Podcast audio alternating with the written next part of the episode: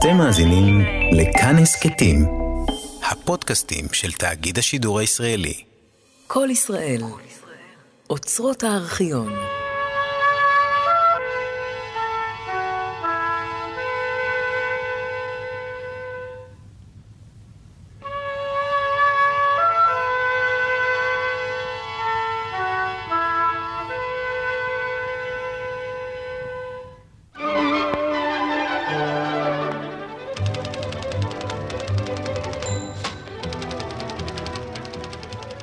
האזנתם לתוכניתנו יומן השבוע שבעריכת יורם רונן.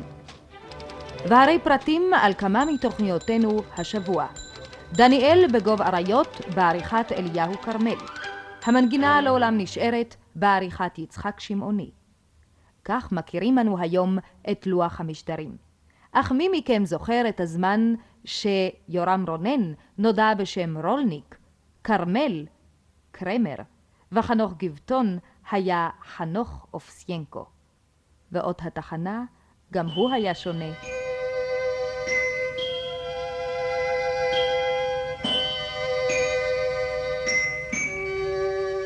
אותות אלה, שמות אלה, שייכים לימיו הראשונים של שירות השידור, שעה שהוא נולד ב-30 במרס 1936, לפני 25 שנים.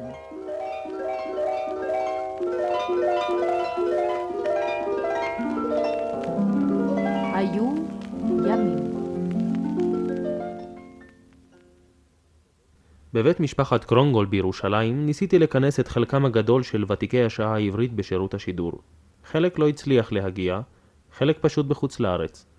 עתה פניתי אליה פורת הנמצאת עמי כאן באולפן. לאה, את לא היית בפגישה, אך תוכלי להתייחס לדברים שתשמעי כאן טוב יותר ממני, העובד רק שנתיים בשירות השידור. נפתח למשל בפגישות שנערכו בבית קרונגולד. הנה זאת למשל בין אליעזר לוברני, המנהל הראשון, לבין ג'ודי ביילין. היי ג'ודי, היי ג'ודי. פעם ב-25 שנה, אבל אני תמיד רציתי. התאפקתי כל הזמן, כעת אינני יכול להתאפק עוד. הרומן הממושך שלי, עמוס, עם שירות השידור העברי, התחיל באיחור מה בהשוואה לכמה מחבריי, ארבע שנים לאחר היווסדו בשנת 40.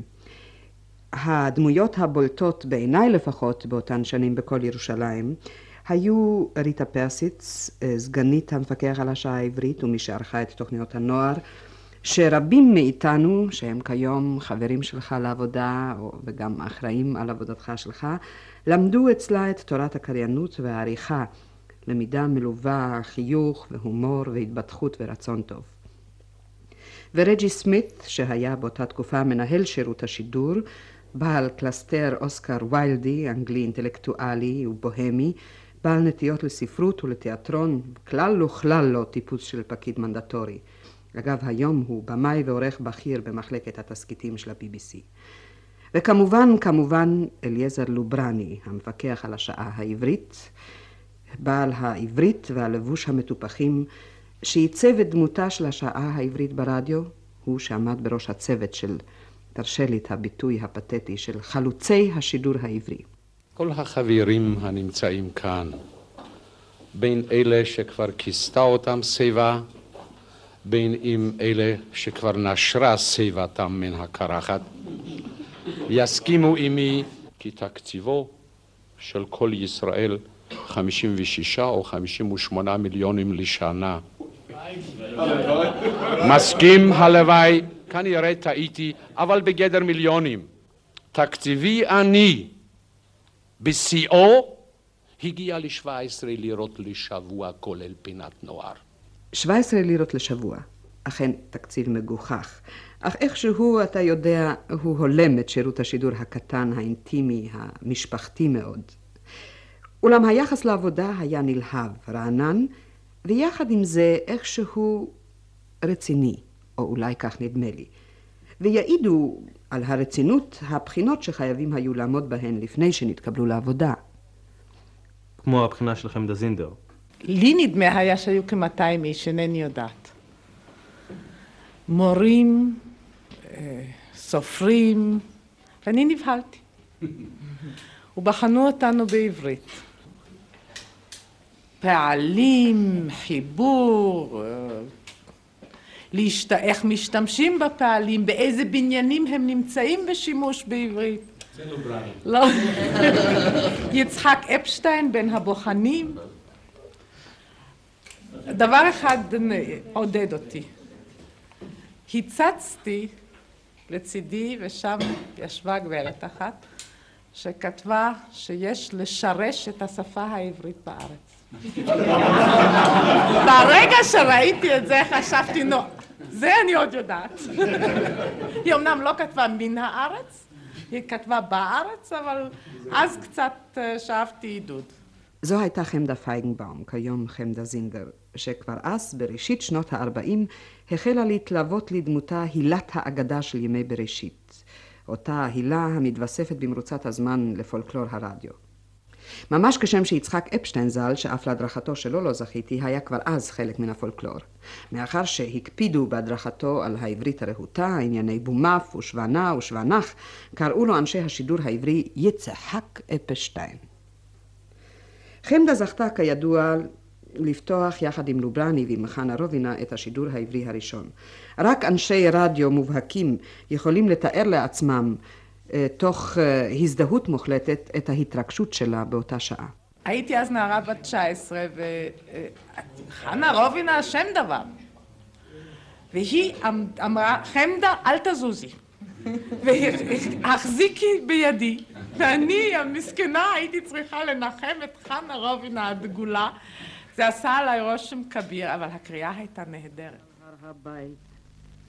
כוכבים ניתזו מן השמיים הכלואים ויתחו רשפים רשפים ארצה. גם כל ירושלים המנדטורי, הקטן והנלהב, לא היה מחוסן בפני, אה, איך קוראים לזה? תקלות טכניות מסיבות בלתי צפויות מראש. מהנדס האולפנים הראשי, משה רובין, שכאז כן עתה הוא רכוב על האופנוע הרעשני שלו, יודע לספר על התקלה הטכנית מספר אחת, הראשונה בתולדות התקלות. שהייתה ביום השיעור הראשון. ותוך כדי השירה של ברכה צפירה, קרה הפאנצ'ר הראשון. והתחלנו להתרוצץ, לחפש, אני חושב אולי מר סלמון או מר סמיילר נמצאים כאן, יכולים להיזכר בזה. אה, כעבור עשרים דקה אה, ניגש אלינו ה Postmaster General Colonel הדסון, אדם ענק גבוה, שואל אותנו maybe I was leaning at that wall, maybe I was the cause of it. הסתכל מאחוריו, ברור, מצאנו את הכפתור. הוא על ידי זה שנשען, הוא לחץ בכפתור, הפסיק את המתח הגבוה של האוגזילרי רקטיפייס, ומובן, אחרי לחיצה, אה, השידור נמשך.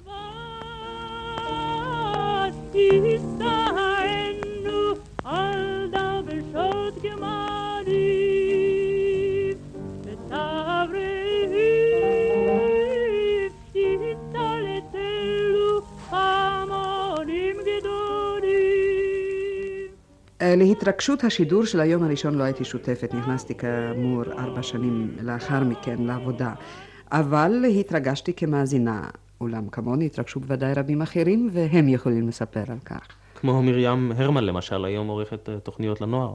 אני הייתי עוד קצת הרבה יותר צעירה, ורדיו לא היה בבית, זה לא היה כל כך מקובל. אז אה, הלכתי באופן מיוחד לרחוב בן יהודה, שם הייתה איזה חנות רדיו. אה, אני מודה ומתוודה, אם מותר היום לדבר קצת ציונות, שזאת הייתה אחת מהפעמים שהתרגשתי התרגשות רבה ביותר מכל החוויות שעברו עליי במדינה הזאת וקודם. לשמוע מילה עברית בוקעת ממכשיר כזה בארץ. אם שמענו את מרים הרמן, שהיא כיום כאמור עורכת תוכניות הנוער והילד בכל ישראל, כדאי להזכיר שהחממה העיקרית שבה גדלו וצמחו באותם הימים רבים מבין עובדי הרדיו כיום, הייתה דווקא פינת הנוער. אה, היה ילד מקורזל שיער שחור עם פנים עגולים, שמנמן במקצת, יורם רולניק, כיום יורם רונן, עורך אה, יומן החדשות. היה לי אסכול אחר, והשתתפתי בתסכיתים. אני חושב שביליתי אז יותר שעות ברדיו ממה שאני מבלה היום. אני לא יודע למה, אבל היו כל כך הרבה תסכיתים שהיו צריכים ילדים להשתתף בהם. למבוגרים ולקטנים ולבתי הספר ולנוער ולגן, זה... כך שהייתי בא מבית הספר וזורק את האלקוט ורץ לרדיו והייתי יושב שם לפעמים באמת עד שעות מאוחרות בלילה, עד שהוריי היו באמת אה, צועקים עליי למה אני חוזר כל כך מאוחר ועוד לא שילמו לי כסף. גם יצחק שמעוני, צחי מיודענו, שהוא האחראי לתוכניות הבידור שלנו, למוזיקה הקלה, התחיל באווירה החמה והסימפטית של תוכניות הנוער. אני הגעתי לרדיו בגלל שתי סיבות. האחת... באיזה גיל? אה, בגיל, אה, אתה רוצה לדעת גילי? בגיל 12, זה היה 1938, סוף 38. הסיבה האחת הייתה אליעזר לוברני, והסיבה השנייה הייתה רות שפירא ושמואל כצנלסון, היום שמואל אה, תמיר. כפי שהסתבר אז, היה איזה תסכית הקשור בעיר העתיקה, והייתה שם איזה מין נימה לאומית, אשר היה ויכוח אם להשאיר זאת בתסכית או לא, כך סופר לי. בבת אחת אליעזר לוברני נשאר חסר משתתפים לתוכניות הנוער שלו. ומה הוא עשה אז כיהודי הגון וחכם? הוא ניגש לשכונת מעונות עובדים ב' בירושלים והקים קול צעקה, כל החפץ להשתתף ברדיו אליי. ילדים ועם עין מתה אנוכי. אני מוכרח לציין שבתקופה ההיא היו יתרונות גדולים מאוד למשתתפי הנוער, מרים הרמן. יתרון אחד, היו ימי המאורעות, לכן תמיד הביאו אותנו במונית, ומר לוברני אמר להוריד את הראש כשיורדים ברחוב ממילא. היתרון השני, כסף לא קיבלנו כמו היום, אבל uh, תמיד היה כיבוד מן המזנון. מי ששמרה על קשר הדוק ביותר עם תוכניות הנוער הייתה רות שפירא. היא החלה כילדה, בגיל 12 כמדומה לי, להשתתף בתסכיתים של תוכניות הנוער, ולאחר מכן, כעבור שנים רבות למדי, הייתה העורכת האחראית של תוכניות אלה. חברים יקרים,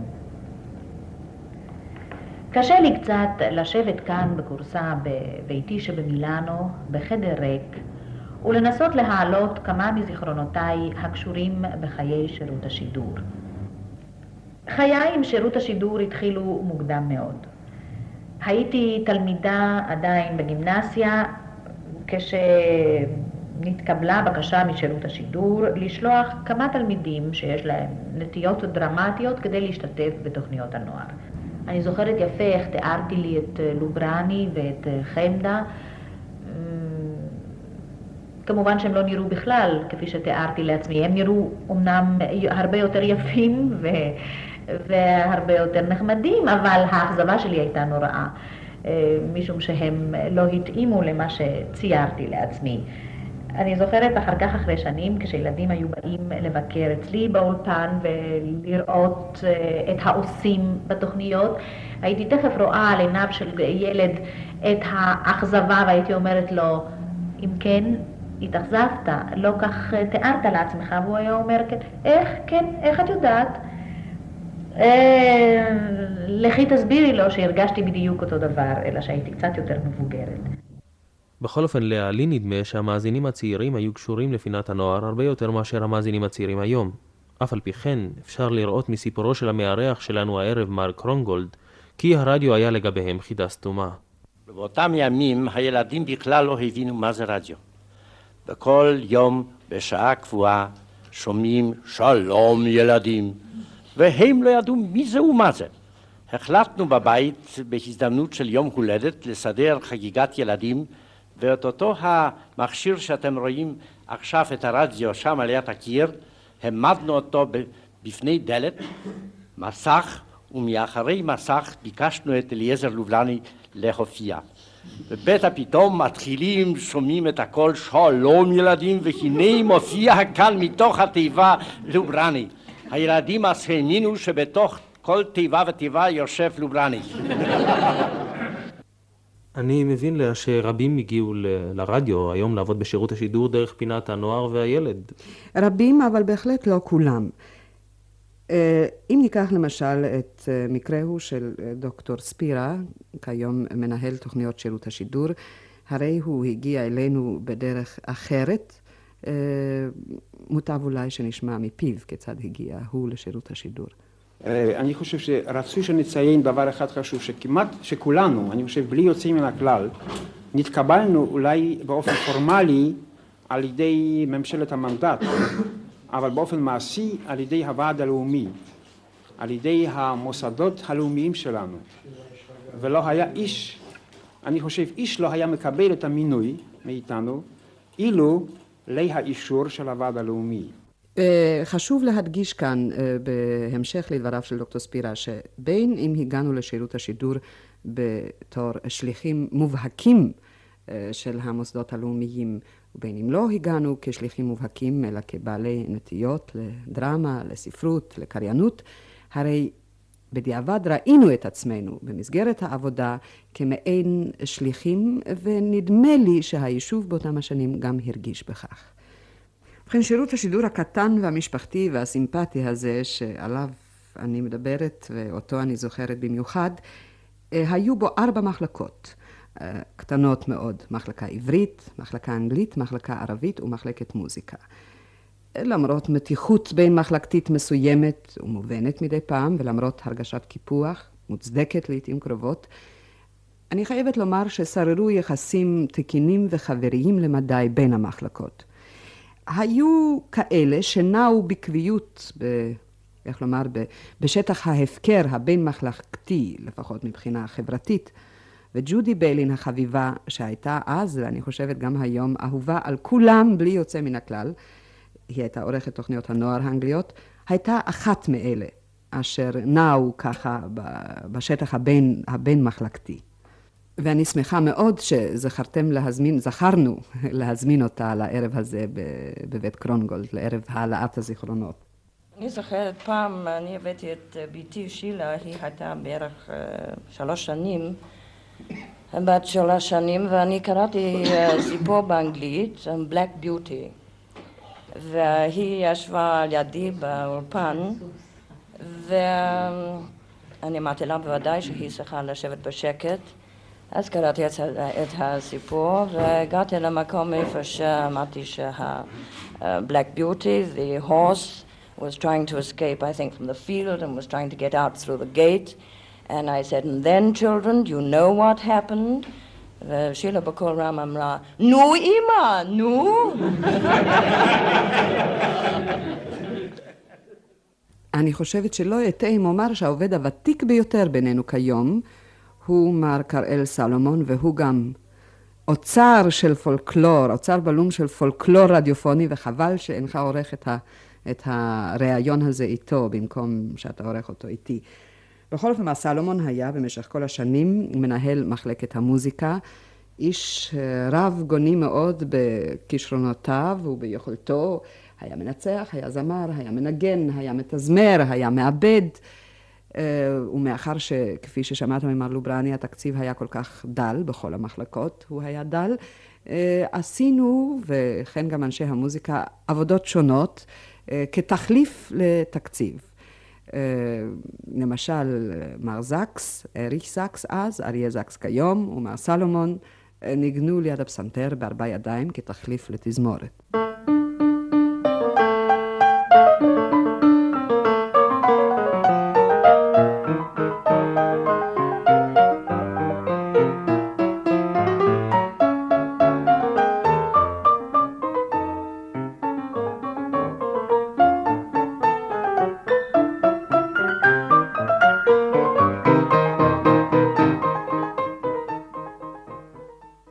אני מבין שבחוש ההומור הזה גם מספר קרל סולומון על חברו לעבודה, על חבריו לעבודה.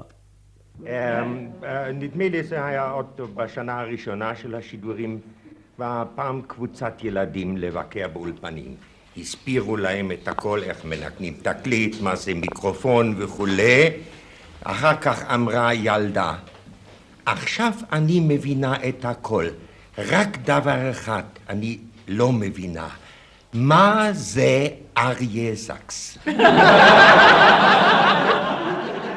מר מירקין, אתה רוצה לתקן? אני מוכרח לתקן את מר סלומון. היא שאלה מה זה אריש זקס. כיוון שהוא היה הפסנתרן היחידי שהיה מופיע בשידור, ותמיד הודיעו על יד הפסנתר אריש זקס. לא אמרת אף מילה אחת על מדור הדרמה והתסכיתים, לאה, שטח שאת בעצמך היית קשורה בו, ונדמה לי שזהו אחד השטחים המפותחים היום בכל ישראל. כן, מפותחים היום, ואני מוכרחה להגיד שבזיכרוני בכל אופן נראה לי שהוא היה מפותח מאוד גם בראשית ימיו של כל אה, ירושלים, ייתכן שבגלל נטיותיו של מר אליעזר לוברני. עד כמה שזכור לי, ייתכן שאני טועה והסטטיסטיקה איננה לרשותי, עשינו באותה תקופה המון תסכיתים. אני עצמי זוכרת שמילאתי את תפקידה של גברת פון מק, ידידתו של צ'ייקובסקי לפחות במשך תקופה של שלוש שנים לפחות ארבע פעמים. עשינו את התסכיתים אז לא בלתי מוסרטים, שידרנו אותם חי מן האולפן, דבר שגרם לעיתים לתקלות, אבל גם הביא לידי איזו גישה בלתי אמצעית, חיה וערה מאוד בשעת ביצוע התסכיתים. הייתה זו עבודה נעימה ונחמדה מאוד, אה, קצת פרטיזנית, מעט חזרות, ואנו הקריינים והאורחים אה, ביצענו את התפקידים, מאחר שלא יכולנו להשתמש בשחקנים שישבו בתל אביב, ואנו כידוע שידרנו אז הכל מירושלים. יוסף רוזן, שהיה במסיבה הזאת אצל הקרונגולדים, הוא עצמו מעין, אה, איך לומר, תסכית מהלך על שתיים. אני דווקא התחלתי בתסכית באנגלית, ואחר כך בעברית, והתפקיד שלי באחד התסכיתים הראשונים היה פשוט מאוד, לומר את שלהלן.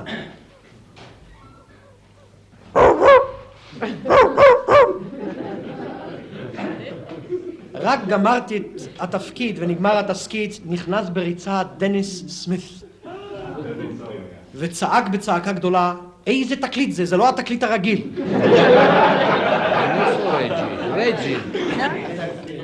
אז זה, זה היה הדיבי שלי. אחר כך ניגשתי בדחילו ורחימו גם לבחינת, אה, לבחינות קול, זהו כמו שאומר סטניסלבסקי וחוזר אחריו יורם רונן, אין תפקיד גדול ואין תפקיד קטן, יש שחקן גדול ושחקן קטן. אז עשיתי והסתכלתי על צחי, והסתכלתי על צחי והייתי צריך לומר אני מכיר את הכלב הזה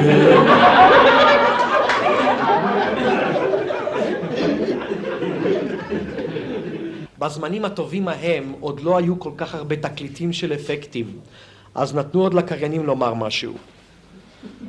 והתסכית...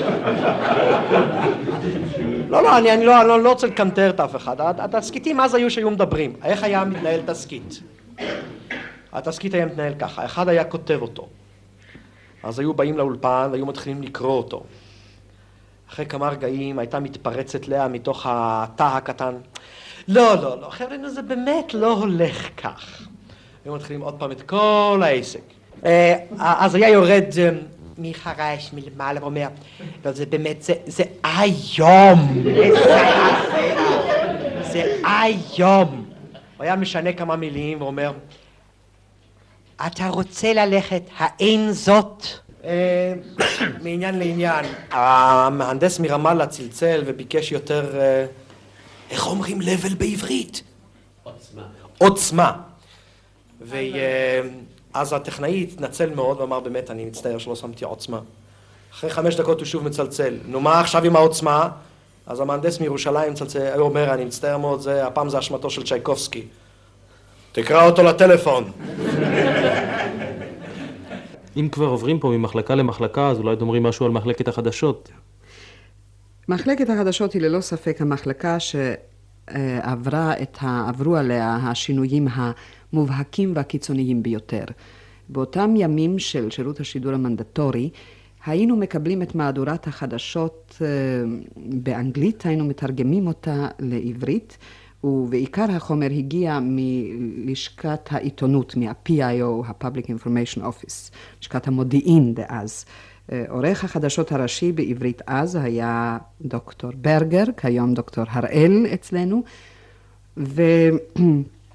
וודאי זכור, לא לטוב, זכורות לא לטוב שיחות הפרשנות שנתלוו לחדשות, בייחוד, בייחוד שיחות הפרשנות שבאמצע שנות ה-40 של מר אלכס ג'וזי, שגם הן תורגמו כלשונם מאנגלית לעברית.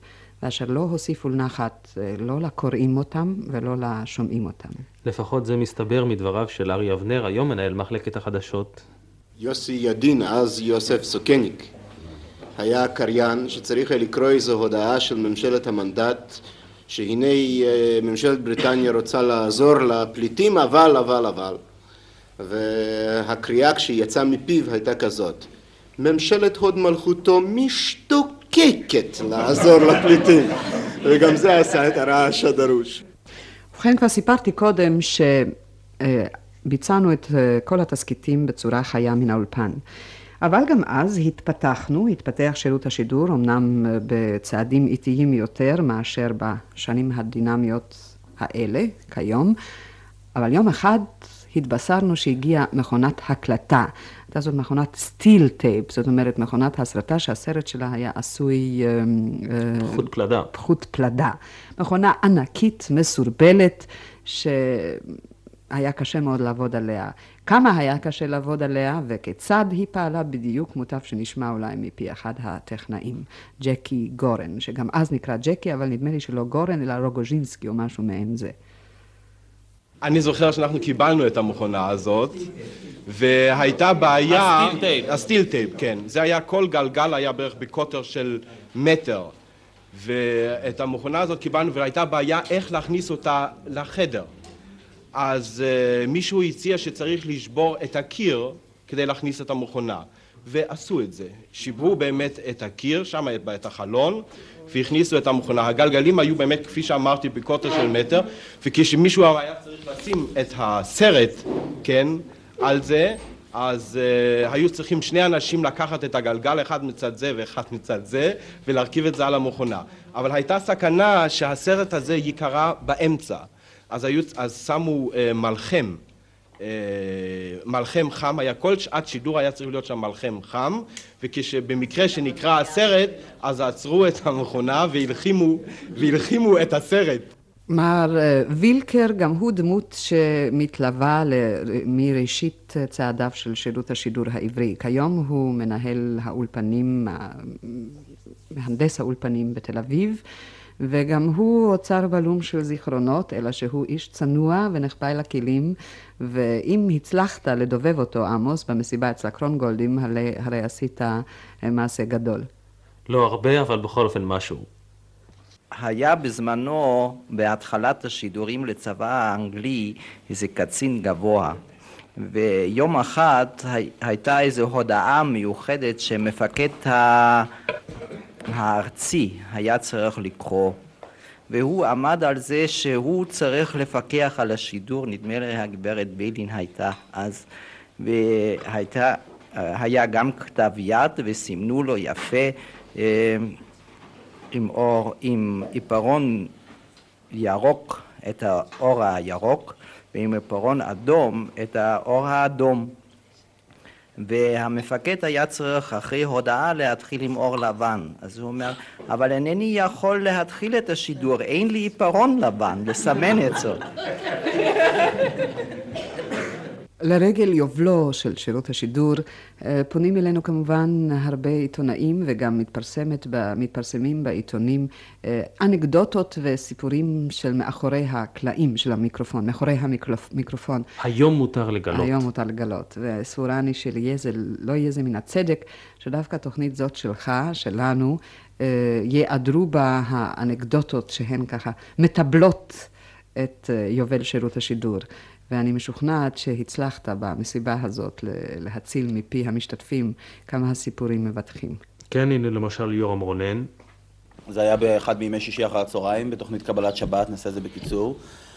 אה, דוקטור או פרופסור פייבל מלצר אה, קרא אז אה, את אחת השיחות שלו לכבוד שבת,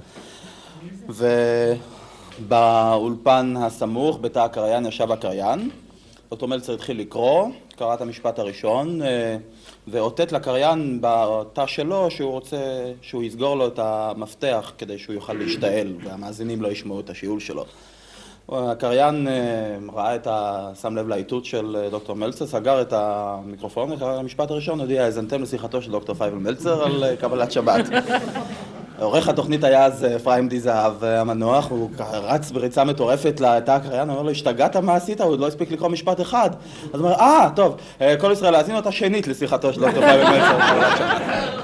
יוסי רוזן. אינני זוכר מי הודיע על משהו בניצוחו של סיר תומאס ביצים. סווט, סווט, גרישה סווט. ועכשיו אני רוצה לבקש שלא יסמיק ושיחזור לנו שייקספירה על השעה היא אחת פסיק עשרה. אחת פסיק חמש עשרה. ובכן, זוכרני היטב אה, כיצד הלכנו להחתים באוניברסיטה העברית שהייתה אז על הר הצופים את, אה, את מורנו הנכבד והאהוב פרופסור קלאוזנר ז"ל בסוף השנה. והנה פנה פרופסור קלאוזנר אל שלמה ברטונוב בקול נרגש וביקש ממנו אמור נא בטובך לאביך כמה נהנה אני מקריאותיו בתנ"ך. ענה לו שלמה ברטונוב אבל זה אני קורא אותן.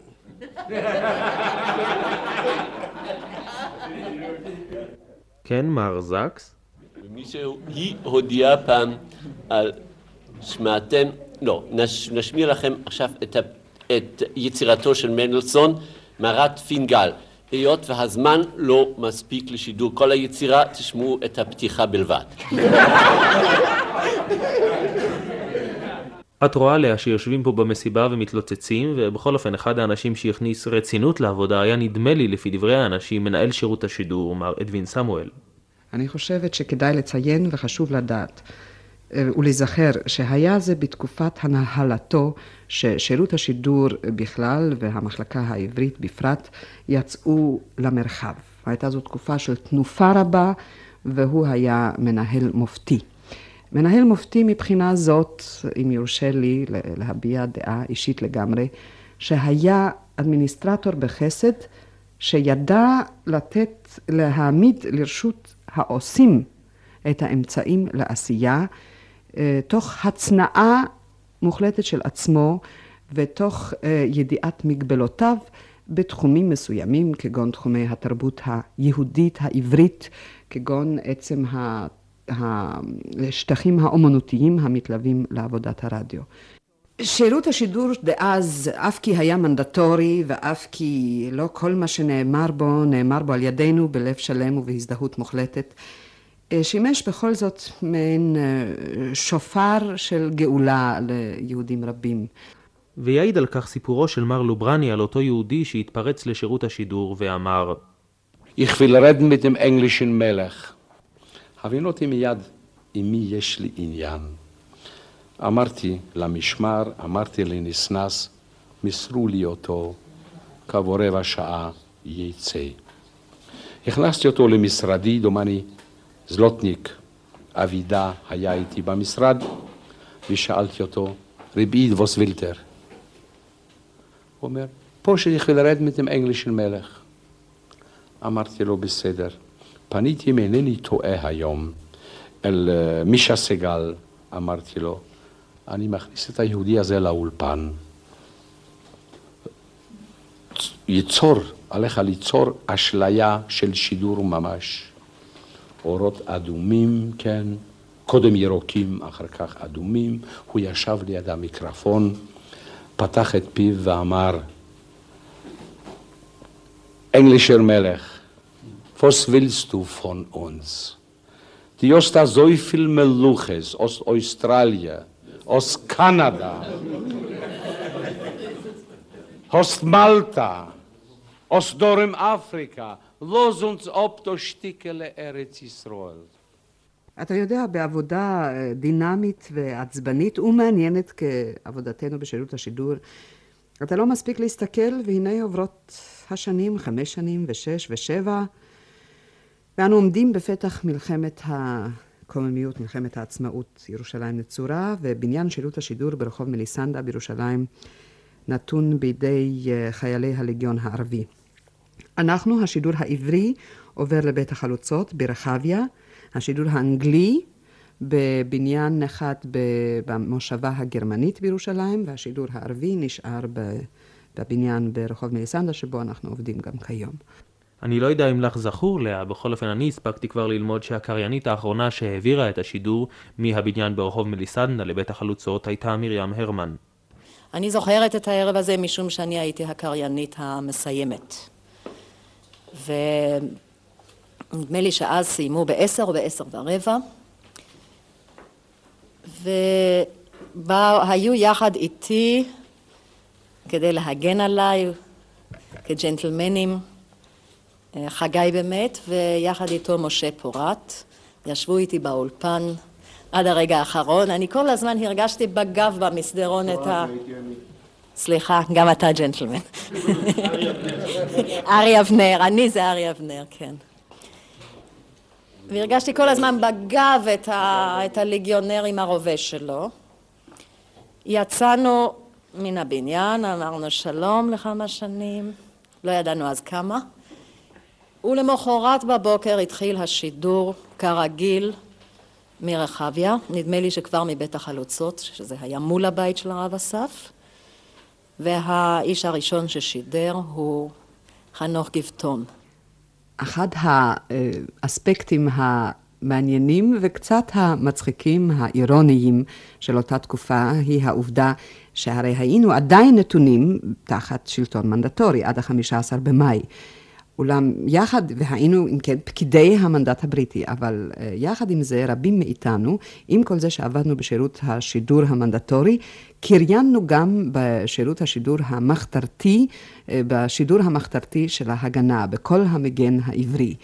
אה, תקופה מסוימת שידרו בשנלר, ותקופה אחרת שידרו מביתו של אשר הירשבק, אינני זוכרת אם זה היה בדירה שלו או באותו בניין. בדירה.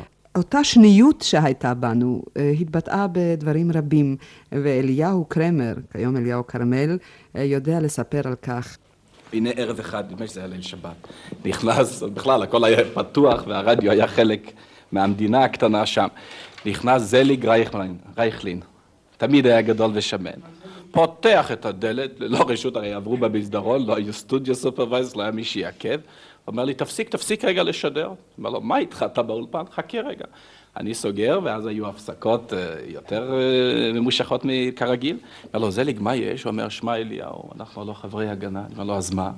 הוא אומר, ברגע זה יוצאת השיירה לגוש עציון. והבחורים אה, מאוד חרדים, והביאו, כידוע לכם, חלק ניכר מאוד של בחורים מחוץ לעיר שיצאו לגוש עציון, והם הודיעו מפורש, תנאי מפורש, שאם לא יודיעו בכל ירושלים ימסרו דרישות שלום מהם למשפחותיהם, לנשותיהם, הם לא זזים. אז אני זוכר, אני אומר לזליג, זליג, אבל מה ההונאה הזאת? אתה יודע שאת כל ירושלים שומעים בקושי, אני יודע, עד בבל וואד, אני יודע, אנשים שהיו בתל אביב בקושי רב שמעו את השידור. אז אומר, זה לא חשוב אם שומעים או לא שומעים, חשוב שהם ישמעו שאתה משדר.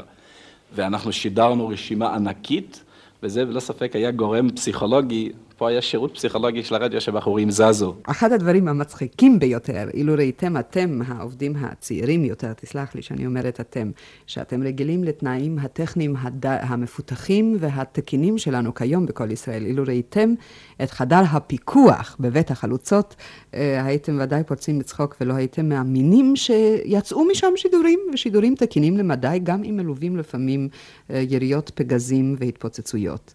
זה היה ממש מגוחך, אה, החדר הקטן והצר עם, עם הקמת מכונות אה, פרטיזנית לחלוטין, והעסק דפק איכשהו בכל זאת. שפיקח עליו גם שם אה, המהנדס משה רובין. כן, רובין ווילקר, אלה שעבדו, כל השנים עבדו גם שם. לקחנו מגבירים רגילים והפכנו אותם למשדר. את המשדר הזה התקנתי אצלי בבית, ובדל לעשות אותו, היה קשה מאוד כי לא היה לי קשר ישיר לבית טלפוני באמצעות חדר הפיקוח ששם נשארו הערבים. אז uh, הייתי נוסע ממקום למקום עם ג'יפ עם חבר'ה מהגנה. הייתי מצלצל לאשתי והייתי שואל אותה על איזה מספר הכפתור נמצא? הייתה אומרת לי שש. הייתי אומר תעלי תוסיפי עוד קצת uh, מים לתפוחי אדמה אני אאחר לבוא, לבוא לצהריים. אז אתה מבינה זו הסיסמה שבע אבל השידור נמשך, ואני יודעת, זה אולי נשמע קצת כמו ציונות, אבל זאת הייתה ציונות באותן השנים אה, של מלחמת העצמאות ושל המוראות שלפניה בוודאי. ולפני עשרים שנה, עשרים וחמש שנים, העבודה במסגרת שירות השידור, השידור העברי, במסגרת שירות השידור המנדטורי, הייתה בוודאי ובפירוש בבחינת, אה, נאמר, שליחות ציונית, גם אם לא מודעת. עברו 25 שנים, לאן לדעתך הגענו היום? עמוס, אם אתה מתכוון למצעד הישגים או למאזן, אני חושבת שמוטב שתפנה למנהל שירות השידור דהיום, לחנוך גפטון, ואני משוכנעת שהוא ייטיב להשיב על השאלה הזאת ממני. ובכן, טוב עמוס, ננסה לברר לעצמנו כיצד כל זה ששמענו הערב כאן מתקשר עם כל ישראל של היום. כאשר הזמנתי את מר לוברני לפגישה שלנו הערב, כתבתי לו כמה מילים שבהם ניסיתי לבטא את מה שאנו חייבים לו ולכל החברים שעבדו איתו בכל, בכל ירושלים באותם הימים, באותם ימי בראשית ועד היום הזה. נדמה לי שמה שהם יצרו, אנו חיים על כך במידה מרובה, על המסורת הזאת, על הדפוסים שיצרו, אנו חיים עד היום הזה. מבחינה זאת היה המעבר מכל ירושלים לכל ישראל מעבר טבעי. כי המסורת העברית שנוצרה בכל ירושלים היא שמדריכה אותנו גם היום. יחד עם זאת, נדמה לי שאנו, אלה שעבדו עוד בזמן המנדט, עצרו בתוכם גם מאמץ במשך שנים שמצאו לו פורקן בשנות העצמאות. כאשר ארגנתי את מחלקת החדשות בכל ישראל, אין לי ספק שמצאתי את הסיפוק הגדול ביותר באותה עובדה שהנה אני יכול לתת, חיים, יכול לתת ביטוי לחיים העצמאיים, לחיים שלנו, ואינני צריך לחזור יותר על דברים שזרים לי, שאינני יכול להזדהות איתם. זאת הייתה תקופה אחת, אבל נדמה לי שאנחנו יכולים לסכם אותה היום. נדמה לי שלא די בזה. והחברים הצעירים, כמו אתה עמוס, שהצטרפתם אלינו כבר בשנים האחרונות, שלא חייתם בזמן המנדט, לא, כלומר בכל, בכל ירושלים, אתם חייתם כבר, שאין לכם אולי סיפורים לספר וזיכרונות להעלות מאותם הימים של הסטיל טייפ, אבל נדמה לי שכל ישראל יכול להתברך בדור חדש זה של עובדים, שאינם תלויים יותר בזיכרונות העבר, ועל כן הם מחפשים דבר חדש ברדיו. הם מחפשים דרך לבטא את הלבטים של חיי היומיום. הם מחפשים דרך לבטא ברדיו את הבעיות של היומיום.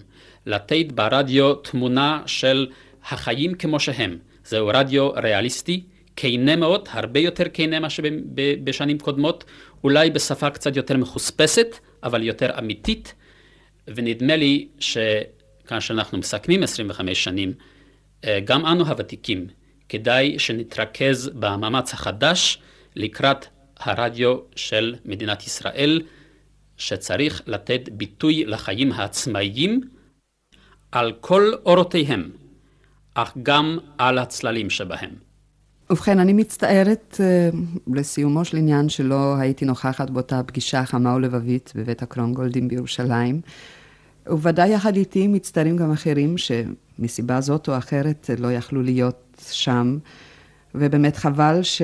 ובוודאי בשידור כל כך קצר לא יכולנו, לא יכולת אתה ולא יכלו אלה שישבו שם ולא יכולתי אני להזכיר את כולם שראוי להזכיר אותם. חלק כבר אינו איתנו, אינם עובדים איתנו, חלק שאינם איתנו, וחלק הממשיך לעשות איתנו את העבודה השחורה.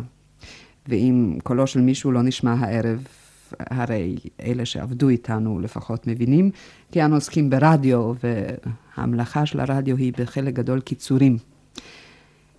אתה יודע, עמוס, קיבלנו הרבה על הראש במשך השנים, כפי שאנחנו מקבלים היום, ואנו מקבלים את זה, אם גם ברוגז, כדבר מובן מעצמו. אבל גם כמה דברים חמים שמענו לפעמים, לעתים די קרובות. לפעמים זה מכתב ממאזין אלמוני או לא אלמוני, ולפעמים משהו יותר פומבי, כמו השיר שוודאי מוכר לך, שירו הידוע של נתן אלתרמן. אבל ארי אבנר הוא בעל זיכרון מופלג, זיכרון הרבה יותר טוב מאשר שלי, וכיוון שהספר אינו בידי, אולי נבקש ממנו שהוא יצטט לנו כמה שיר, שורות מתוך השיר הזה. ויהיו הזכויות שמורות כאמור לא לרויטרס ולא לשירות השידור, לא כי כל הזכויות תהיינה שמורות לדרורים השרות, השרות, השרות.